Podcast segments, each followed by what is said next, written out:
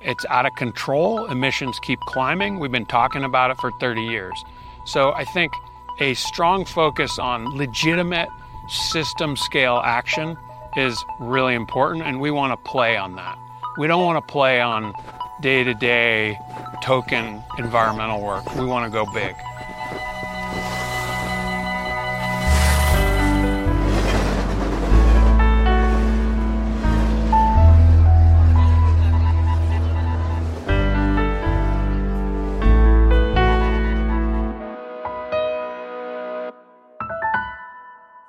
Hello, and welcome to Travel Beyond, where we partner with leading destinations to explore the greatest challenges facing communities and the planet, servicing their most inspiring solutions. I'm David Archer, editorial manager at Destination Think, and I'm recording from the coastal village of Daajing Giids, British Columbia, which is in Haida Gwaii, the territory of the Haida Nation. And I'm Rodney Payne, CEO at Destination Think. I'm recording this from Revelstoke, British Columbia, a city on the territory of four First Nations, the Sinixt, the Secwepemc, the Syilx, and the Ktunaxa. On this show, we look at the role of travel and choose to highlight destinations that are global leaders. We talk to the changemakers in those places who are addressing regenerative travel through action in their communities, often from the ground up. And we're always looking for the best examples of those efforts to regenerate economies, communities, and ecosystems. So be sure to reach out if you have a story to share. Today, we're going to hear from Auden Schendler, who's the Senior Vice President of Sustainability at Aspen Skiing Company. Aspen Skiing Company operates the Aspen Snowmass Resort Complex that includes four ski areas. And so it's a large company with a very large impact locally and potentially beyond. I'm really excited to play this conversation because I feel like it's the culmination of so many of the topics we've heard about in the previous five episodes and in other seasons for that matter. It's got big ideas, community engagement, values, philanthropy, and influence, seeing business through an environmental lens, diversifying the economy, and talking about what individuals can do about systems change. There's really, really a lot in this one, so you're going to want to pay attention. I'm really looking forward to sharing my conversation with Auden. We got the chance to sit and talk at the bottom of the ski mountain and it's probably one of the more memorable conversations I've had in the last few months through this endeavor, interviewing a lot of different people. And I love Auden's action, not words. And I love how he's helped Aspen Ski Company to put values first and, and really influence the company to lead their decisions and lead their communication with values. And I think there's so much that people can learn from Auden that I kind of want to get right into it. Yes. In that case, let's go straight into that conversation with Auden Schendler, Senior Vice President of Sustainability at Aspen Skiing Company. So let's start with a really, really easy one. Can you tell me your name and what you do? Yep. Auden Schendler. I run the sustainability programs at Aspen Skiing Company. What do you love about Aspen? How long have you been here? So I've been in this valley for 30 plus years and at Aspen Skiing Company for 25. What do I love about Aspen? This is a place where you can model radical solutions and get press for it. So you can share things out into the world. Basically, you have a soapbox. So that's what I love about it environmentally you know, geographically and physically, there's a whole lot of other reasons to love it. You've been here a while and working in tourism for, you know, the, the big attraction in this destination. What does tourism bring to this community? Well, it's a tourism economy. So the whole economy is based on people coming here. But what it brings, if you're thinking environmentally, is it's a, it can be a university where you have new people every day. So the vision might be hey, people are coming through here, inject them with some of the Dharma, you know, give them ideas and send them off into the world. That's sort of the vision of Aspen from the beginning. It wasn't just pure recreation, it was recreation with ideas and then an explicit mission of going out into the world and improving the world. I really like that. You're foreshadowing one of my questions that we'll get to. What changes have you seen in Aspen since you've been here? One, one of the comments on beautiful places is that the old the old farts are like it's ruined, and the people who showed up yesterday are like it's the prettiest place I've ever seen. So you've got that dynamic. You've got more development. You've got kind of a housing crunch and the high ending of the valley, and at the same time you still have these amazing cultural and also natural resources that are pretty much intact. So it's either ruined or it's the best place on earth. Perspective is everything. So, why is it important for communities that are tourism economies to be thinking about agency and sustainability? Well, I mean, it's the basis of their their revenue, and they need to maintain who they are and their identity. So it's basically everything that makes them interesting to visit. And Aspen's particularly that way, and it has its own unique weirdness. It's not a cookie cutter place. What happens if Aspen loses its identity? Well, either it would still be popular just with a less legit crowd, or it, it loses its ability to attract people because they don't want to be part of something inauthentic. As we enter a what might be a phase of decades of change and, and grappling with big issues, what advice do you have for policymakers and, and the, the people in charge of managing a destination on how they can really work well with a company like yours? The big challenge is being brutally honest about what matters and what doesn't. I work in sustainability. Much of what happens in sustainable business, sustainable communities, is tokenism that doesn't move the needle. We've got a climate problem. It's out of control. Emissions keep climbing. We've been talking about it for 30 years. So I think a strong focus on legitimate system scale action is really important, and we want to play on that. We don't want to play on, you know, day to day token environmental work. We want to go big. Your company has a huge footprint around the world. Are there any communities or policymakers that really like get you excited? There are good examples all over. An adjacent community, Crested Butte, banned natural gas in buildings. You know, that's an example of major success. There are fearless policymakers in the in the U.S. Senate. Sheldon Whitehouse from Rhode Island is amazing. Uh, Jay Inslee, the governor of Washington, has been incredible and has passed uh, amazing creative climate policy. And then Colorado is this unique leader on really obscure cutting edge stuff like methane leakage in natural gas pipelines. It was the first state in the central US to adopt uh, zero emission vehicle standards that California pioneered. It just adopted a truck efficiency standard. It ratcheted down uh, hydrofluorocarbons. So this state, you know, Aspen happens to be a, a progressive node in a progressive state, and it's pretty exciting. Once the conversation gets to the kitchen table, uh, you're done. Like we will solve this problem. On you know, think about interracial marriage. Once people started having those conversations and fights at the table, that issue was done.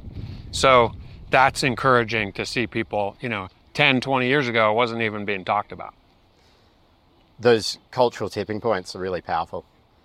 It kind of gives me goosebumps a little bit. Like, yeah, well, it's it's social norm changing, and you know, I I tend to belittle the small stuff and you know the inadequate tokenism, but even that has a role in changing norms. We were not talking about climate policy 10 years ago, and now that's on the table. If you're an elected official in the US, you can't take a climate denial position anymore without being attacked on it. But that's only recent. Emissions keep going up, warming continues to happen, we're on a bad trajectory. In some ways, the only hope we have is that things in history move very rapidly and very abruptly. We've zeroed in on climate quickly. I'm going to back us up. How would you describe the values of Aspen Ski Company? So, we have been what we call a values based company for more than 30 years. And the vision is that it, it used to be that the mission of the company was to renew the spirit, but that's evolved really to say, you're here to get renewed and go off and improve the world. So the company says, our job is to be an agent uh, of positive change in the world, not just a ski resort. And there's moral reasons for that, but also there are business reasons, which include that people don't really want to come work for an organization that's selling lift tickets and hamburgers. So the current iteration of a long-standing mission is inspiring journeys within to enable possibilities for all. And if you live up to that, that's pretty cool. Imagine someone who has power, say in the corporate sector, comes out here and is exposed to something we're pushing out. We have sustainability reports in hotel rooms. We have signs on chairlifts. We have educational lectures. And they get it and they see what's happening here and they move on and they do something meaningful. That's profound. It's really important, though, to, to recognize that if you don't act on that mission I just described, it it's a little pretentious and it could could actually be false. You know, are we actually changing people? That's hard work. You have to you have to make an effort. So I'm pretty hard nosed about Aspen thinks it's the center of the world. It's not. It's got all kinds of problems, but it's a if you think about, hey, if you were Aspen and you wanted to do something meaningful in the world, what would it look like? It's not recycling bottles over there. It's changing social norms. It's using this place to start a movement. It's wielding power and driving an outdoor industry movement that is broader than the little things you do when you're here. That's a very inspiring mission. And I think you're, especially in today's hiring environment, so correct about needing a lightning rod that's more than just selling hamburgers and scanning ski passes to attract top talent. I, I wish more businesses thought the way you talk. Does it feel widespread within the organization? It didn't used to be. I've been in the company 25 years. The first eight years was spoon feeding everyone hey, this is the overreaching problem is climate. When we talk about sustainability, we're talking about being in business forever. But it was really me doing the work, my department. And now it's really pervaded the company. So, as an example, when we build a new building, that building gets built really green, like shockingly green, with almost no input from me. And it used to be that I'd do all the work and make sure I was on the design team and so forth. So it really is cool that it's, you know, it's not, oh, there's Auden, he does the environmental work. No, people take it on as their responsibility. Chefs in restaurants, you know, doing their own local purchasing, pick your area. So, to all of the frustrated sustainability managers who are sitting in a corridor office where their colleagues may or may not even know what they do, may not even know what their name is, what advice do you have for them?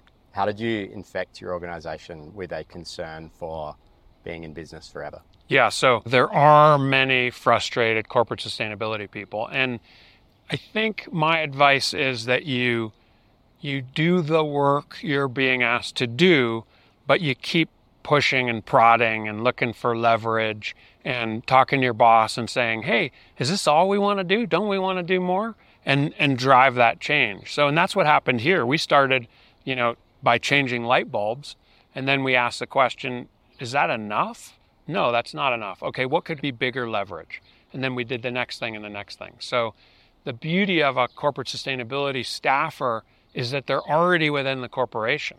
So they're a mole, you know, and they have some level of power. And really, I urge them to be insurgents, you know, and at some point they might have to leave the company, but they might also change the company. Where do you find the energy to keep pushing? I work on climate primarily at a time when you have a chance to save civilization. Like, what an amazing time to be alive.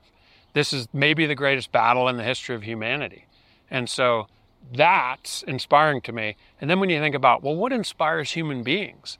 Well, stories about fighting impossible battles. Let's think of a couple. The Bible, where evil is pervasive, The Lord of the Rings, where actually at the end it's not clear that you've won.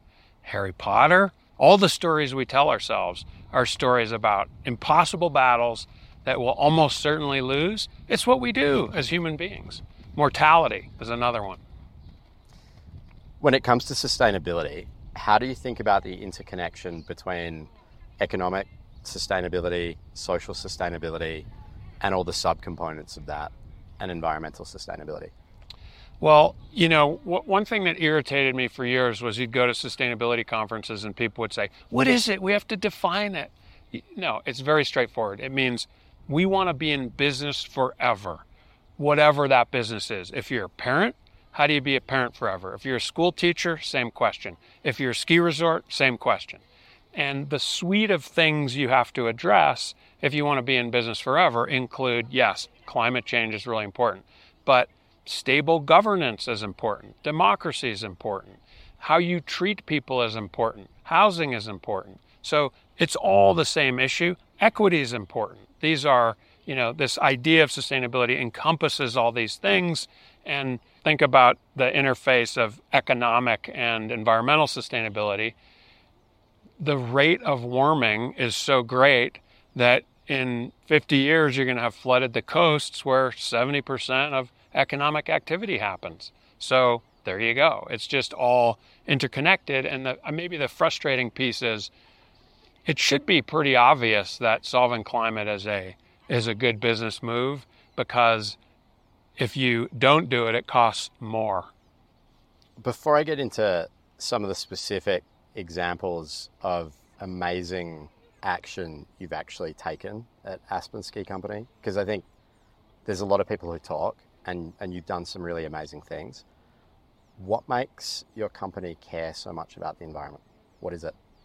So, why do we care so much about the environment?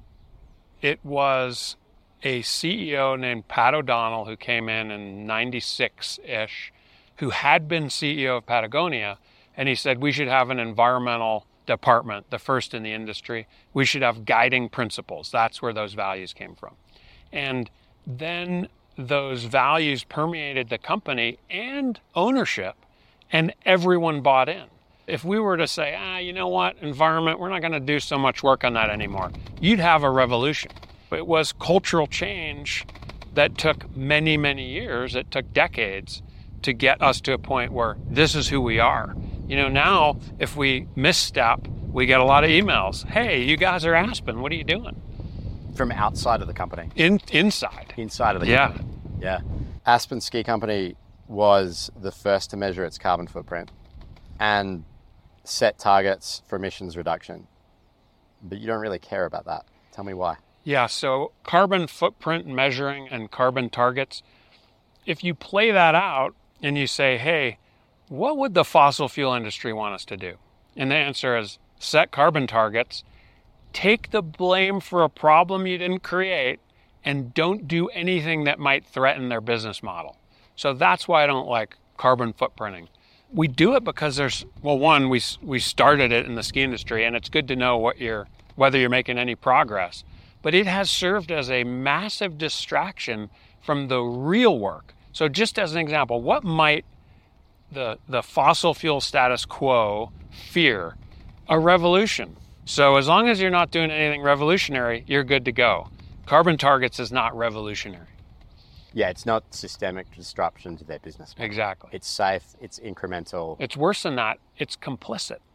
Yeah, and it's the classic, you know, question around individual action versus systemic action and the dialogue and debate that happens there. And yeah, I think I align really closely to some of the things you've said around we need system wide change and we need it yesterday. Right. I have also seen from your company and others like yours and from individual actions the power of influence among small circles. So we really need both. Yeah. Well, I think it's more how do you define individual action? It ain't recycling your plastic. What it is is being a citizen. So if your individual action is writing your senator and joining your town council and agitating for building code changes. That's great, but that's called movement and revolution. It's not, you know, the problem has been individual action has been it's about me. So I got the Patagonia shirt and the Prius and I insulated my house. That's not what we're talking about. We're talking about how do you be part of a movement that drives change? Because the only way big things have happened in society have been social pressure, social movements. You mentioned in a number of interviews your biggest wins on greenhouse emissions reduction coming from catalyzing system change and using your company's influence to drive that change and advocate. One of the biggest wins you've had is influencing your utility to decarbonize their energy supply. Right. right. Tell me a little bit about so, that. So, yeah, as far as our climate wins, the work we did trying to change our utility and actually successfully changing our utility is a perfect example of individual versus systemic change. One day I was looking at our carbon footprint and it was going up even though I'd changed all the light bulbs, built green buildings. I did everything you're supposed to do. And the, the curve's going up, up, up. And I, I was initially baffled. And then I dug in and found out that the carbon intensity at our utility had gone up. So I, it was an aha moment. Ah, we've got to change the utility. And so we spent 15 years of like brass knuckle community organizing, getting in fights with people, being so controversial that at one point I was told I couldn't speak for Aspen Skiing Company anymore. And we changed the utility.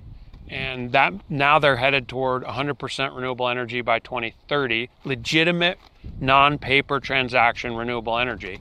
And they're amazing. Their CEO is a climate scientist. And so to me that's the greatest story because it's a you know the question is what's meaningful action? Well, was it uncomfortable? Does it hurt? Did it take forever? Yeah, that's meaningful. You signed your life away on our waiver, so I'm assuming you're now allowed to speak for Aspen Skiing Company again. Yeah. Are there any other examples where you've managed to catalyze system change? Yeah, and, and also, you know, I want to be very clear. Aspen isn't the center of the world. We're not the greatest ever. We make a ton of mistakes. And so I would never, you know, say, yeah, we, we created systemic change through our action. It's always working in coalition, even the, the utility work. One thing that that kind of shows how we've operated and how we've thought about the problem is probably 15 years ago now, I got a call from a, a pro snowboarder named Jeremy Jones. And he said, I've started a nonprofit. It's going to be the movement on climate. And I was like, great. He said, Will you be on the board? I said, Yeah. So I showed up the first board meeting. I walked in the room. Where's the board? Oh, it's these three guys. You know, it was a nascent organization. My company, Aspen Skiing Company, said, You can serve on that board. We'll pay you. You can be board chair. We'll give them money. Let's build that organization. So, Protect Our Winters is now a six, seven million dollar organization. They are the movement, the climate movement from the outdoor industry, which is huge 40 to 100 million strong, but never wielded political power. And in the most recent federal climate bill, the Inflation Reduction Act, Protect Our Winters was instrumental in getting a ski resort in West Virginia to pressure Joe Manchin, who's a swing senator. So that's real. Now, did POW do it? No, it was a it was a group effort. Did Aspen Skiing Company do it? No. But this is how you should be thinking about change. These are the things you would do if you wanted to drive change. Let me give you another example in 2006, there was a lawsuit at the Supreme Court called Massachusetts versus EPA. Unbeknownst to anyone at the time, this was the most important piece of climate law in the history of the world. And we got a call, so, so, some people were aware of this. We got a call from a nonprofit saying, Will you file a legal brief on this, an amicus brief? And we said, yeah, we'll file this brief. We were the only ski resort, only outdoor industry to say this is important. Mass v. EPA was argued and won by Massachusetts. It became the basis of climate law in the United States and still is. Again, did we make that happen? No. Amicus briefs barely even get read by the Supreme Court. But that's how we should be thinking about the problem in terms of power and leverage and big scale stuff. And that act while maybe not that powerful or effective, it informed how we were thinking as we move forward. Especially when you think about the scale and reach of our industry. Right. Right. If I just think about the destinations that I know and have worked with, covers half the globe because everyone has a tourism board and an airline, a big company like yours. We're sort of one degree of separation, and we're 10% of the global economy. Right. And because of the nature of the tourism beast, people care. Because what's at threat is the thing that you spent time and money and effort to get to because you love it. And only the most powerful and influential people in the world ever get to set foot on an airplane. So Right. we have a chance to show Right. them a different way And- of doing things. this is an important point because one of the critiques of Aspen, and look, it's legitimate, it's a center of conspicuous consumption. And I, I remember midway through my career, I thought, I should really go to, you know, the Philippines and install solar panels. Like, I'd feel better about myself. And we get criticized a lot. Oh, it's so fancy here, you can't be green. And then I thought, if I did that, I'd feel better about myself, but I would be losing access to power that is pretty unique. And so, if we're actually trying to leverage the power that comes through here, trying to educate people, trying to change them, trying to engage them in conversation, we could be pretty influential in the world. So, you're obligated to do that because of the consumptive and affluent place you're in, but the opportunity is huge. I mean, this is a power center. This is where you go if you want to influence change. Can we talk a little bit about methane capture, Sure. the, the work you've done there? Yep. When I started this work, I always knew that we had to deal with energy use in some way because we use a ton of energy. It's very energy intensive. And we needed to, to do something that would address that problem at scale. And that would give us credibility for the policy work we do and the advocacy. So we installed the first solar array in the ski industry, Highlands 2.3 kW, almost nothing. And so we did that and we thought that was hard, but it didn't do anything. So then we, we created a hydroelectric plant that runs on the snowmaking system. And so in the spring it makes power. And it didn't make that much energy. So we said, what do we do now? So we built a utility scale solar farm. Uh, It was a million dollars. So the first project was like twenty thousand dollars. The second was a hundred thousand. The next was a million. And so what would the next be? Well, the solar, the utility scale solar farm didn't make much more than the hydro plant. So we're like, we got to go big. And it was at that time that an old friend of mine, Randy Udall, brought an idea to go to an abandoned coal mine and capture leaking methane to make electricity. Now, there's a lot going on in that idea. Coal mines happen to leak methane. That's why you have a canary in a coal mine because it's toxic. And they see methane as a waste product. So Randy had found this mine that was interested in talking about this issue. We met with the mine. It was owned by Bill Koch, K O C H. So about as right wing conservative as exists on planet Earth. And we're the hippies coming in saying we want to do a climate project. And Koch didn't want to do a climate project, but he wanted to do a project that captured a wasted resource. And so we found a little patch of common ground and we did the project. So here's the stats on it. It cost $6 million, which is, again, funny. A ski resort spending $6 million, which is a new lift, on a what? A methane generator. And you have three truck engines that run on methane. Now, it's in the process of combusting methane, you're destroying it, you're turning it into CO2. Methane is a greenhouse gas with a potency of 84 compared to CO2. So you're destroying methane, you're making electricity, and you're displacing coal fired power in the process. And this plant, which was built, you know, a dozen years ago, ran for a decade making about as much power as we use and deleting triple the carbon. We don't get credit for that because it all goes into the utility grid.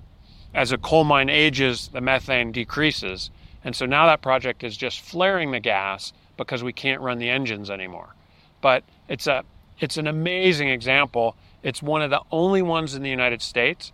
But if you look at a a map of methane leakage in the US, which maybe only you and I would want to look at a map like that, it's leaking all over the place. So this is this is replicable.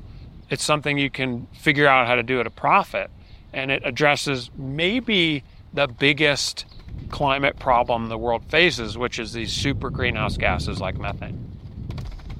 Yeah, it's a really, really commendable example, and I think it's it's one of those stories that needs to get out to the world so that we, yes, worry about disposable plastics, but also let's worry about methane leaking as well. Yeah. Are there any other examples that you're really proud of that you want to talk about?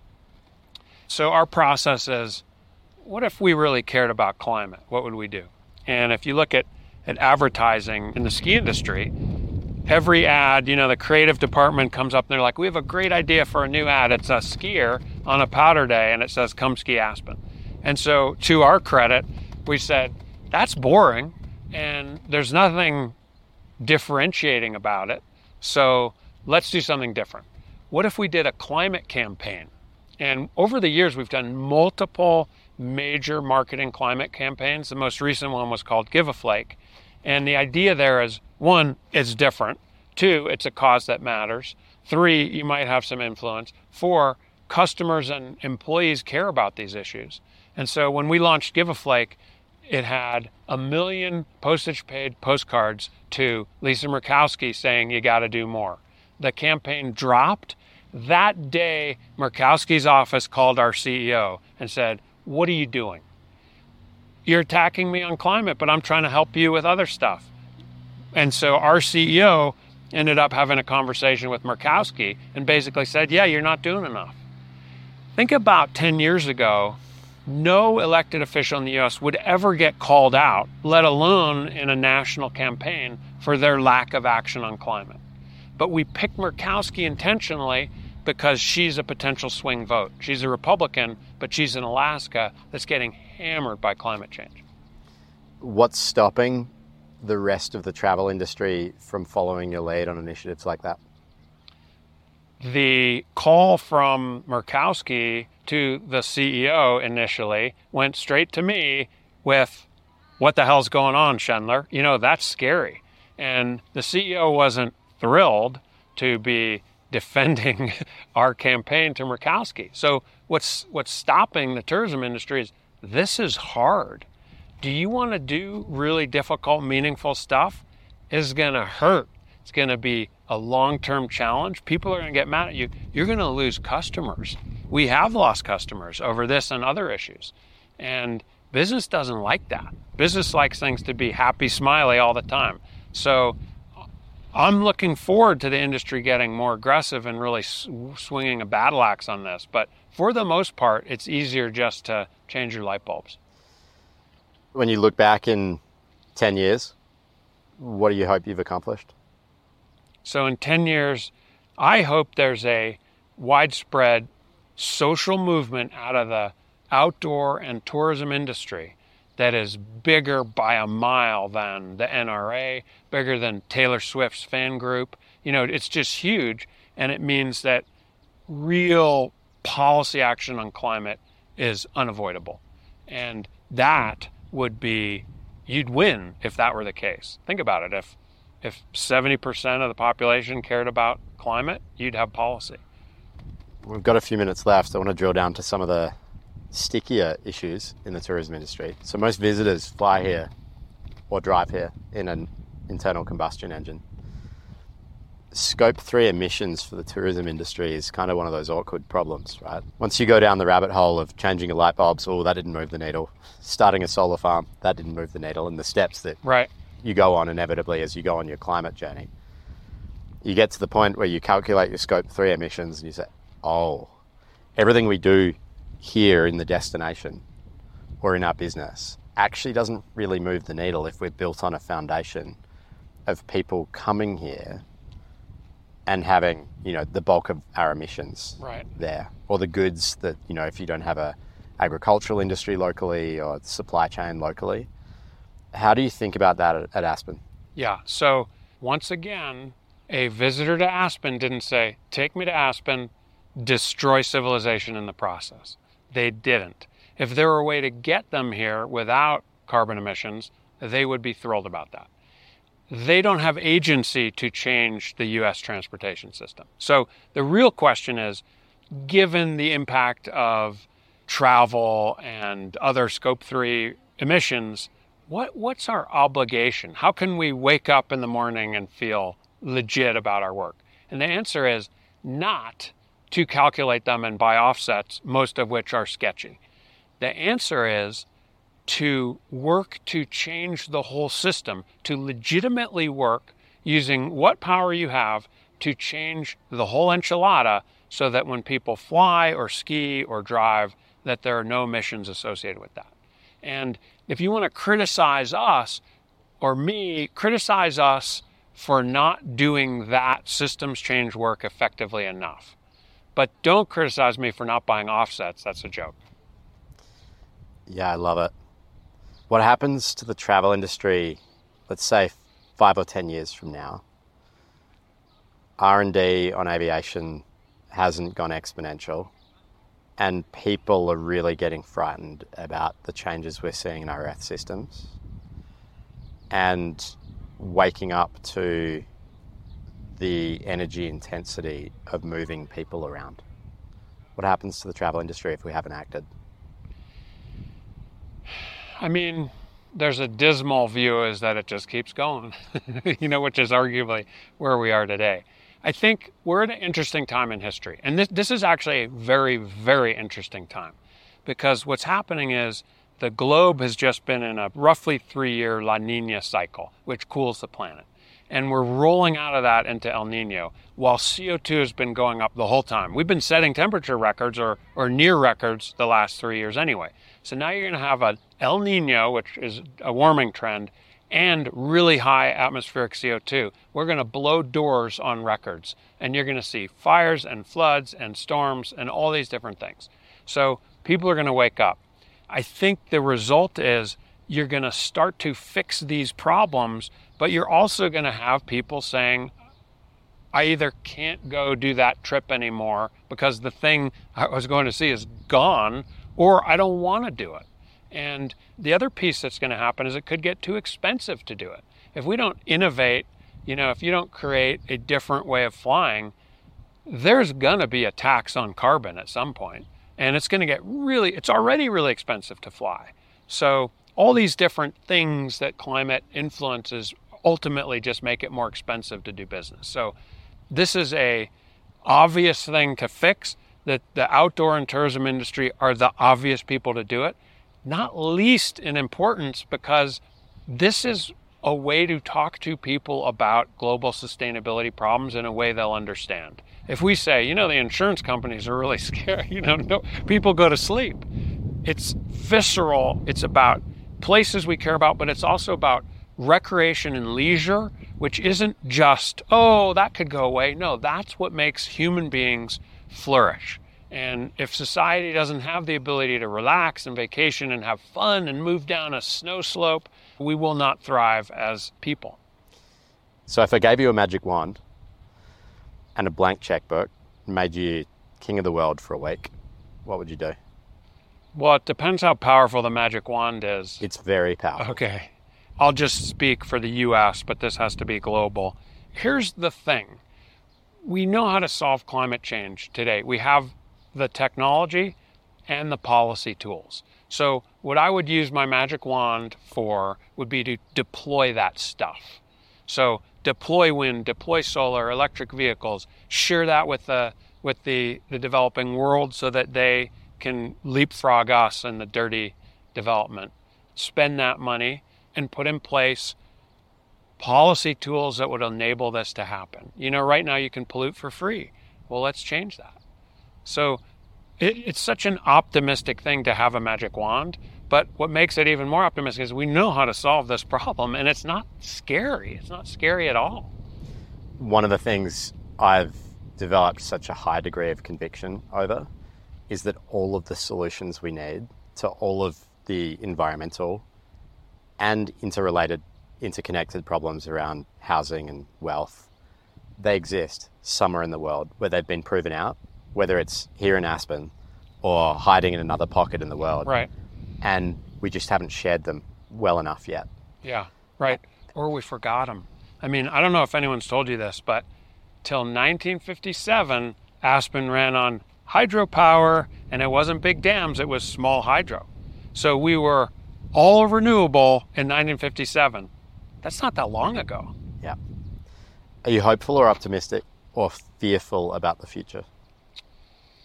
I'm privately pessimistic because I understand the nature of the problem, but I'm publicly optimistic because I think that humans thrive in an existential fight and we have a good history of doing good things against impossible odds.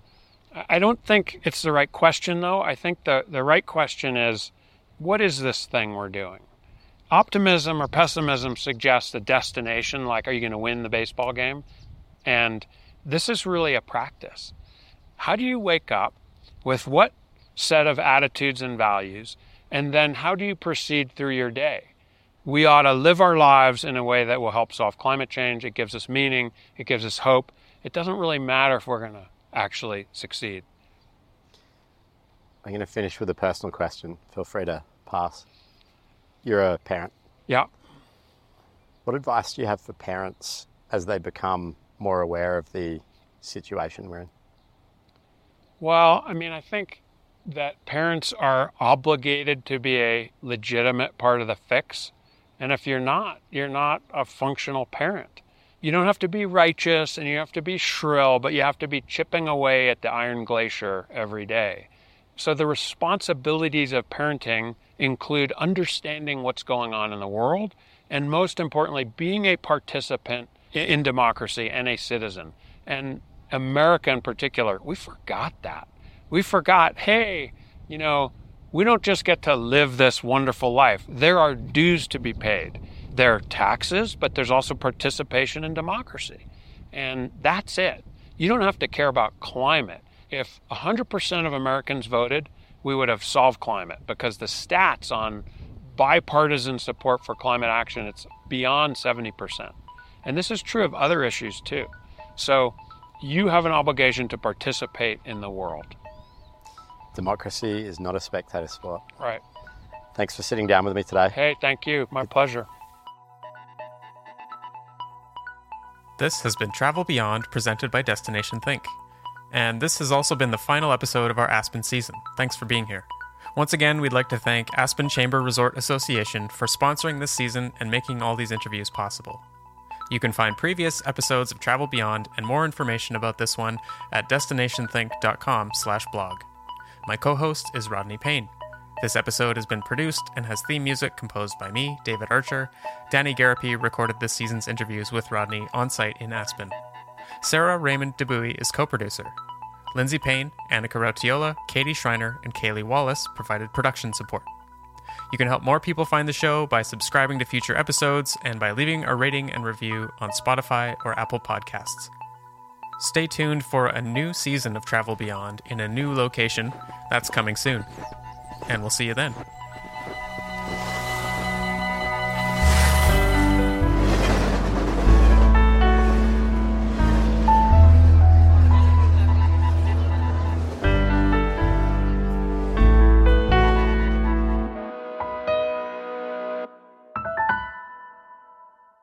And one last note about Aspen.